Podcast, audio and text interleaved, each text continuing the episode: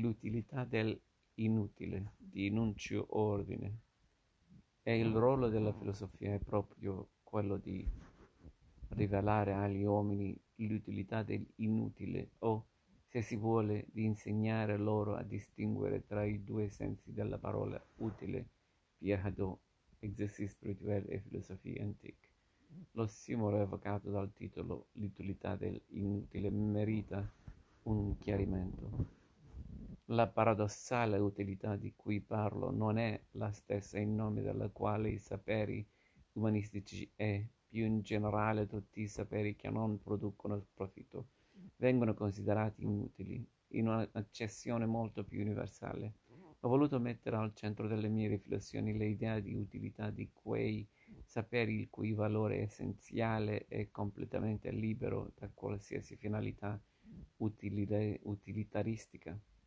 Esistono saperi fini a se stessi che, proprio per la loro natura gratuita e disinteressata, lontana da ogni vincolo pratico e commerciale, possono avere un ruolo fondamentale nella coltivazione dello spirito e nella crescita civile e culturale dell'umanità. All'interno di questo contesto considero utile tutto ciò che ci aiuta a diventare migliori ma la logica del profitto mina alla base quelle istituzioni, scuole, università, centri di ricerca, laboratori, musei, biblioteche, archivi.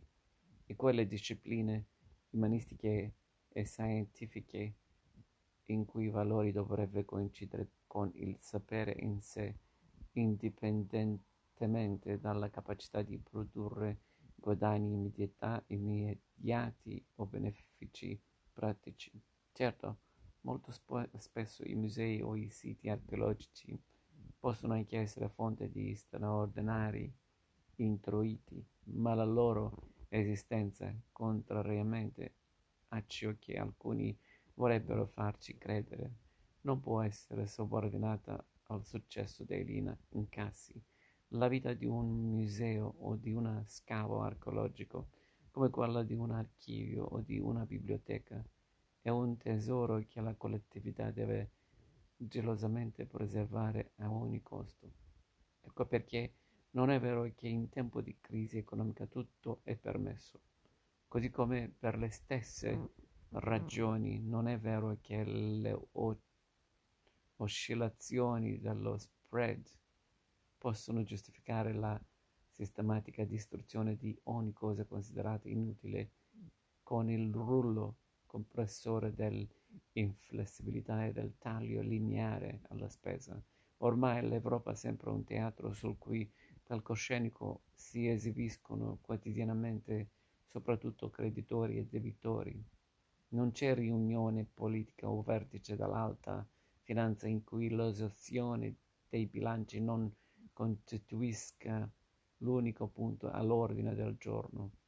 In un vortice che si avvita su se stesso, le legittime preoccupazioni per la restituzione del debito vengono esasperate e tal punto da provocare effetti diametralmente opposti a quelli desiderati.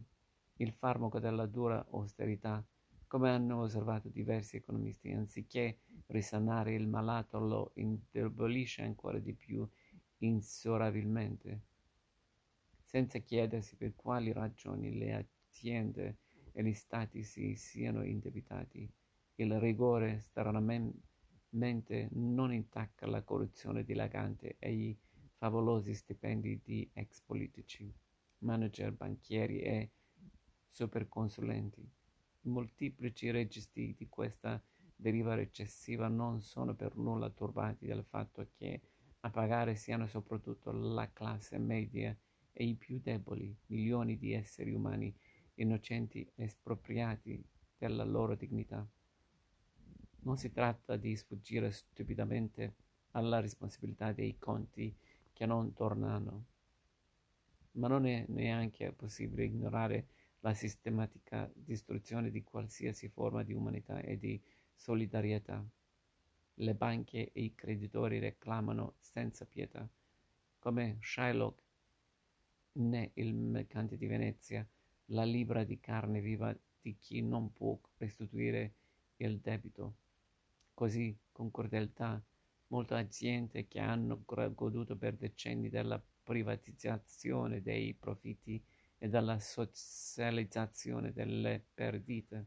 Licenziano gli operai mentre i governi sopprimono i posti di lavoro, l'istruzione, l'assistenza sociale per i disabili e la sanità pubblica. Il diritto di avere diritti per riprendere un importante saggio di Stefano Rodotà, il cui titolo evoca una frase di Hannah Arendt, viene di fatto subordinato al dominio del mercato, con il rischio progressivo di cancellare qualsiasi forma di rispetto per la persona trasformando gli uomini in merce e in denaro. Questo perverso meccanismo economico ha dato vita in un mostro senza patria e senza pietà che finirà per negare anche alle future generazioni qualsiasi forma di speranza.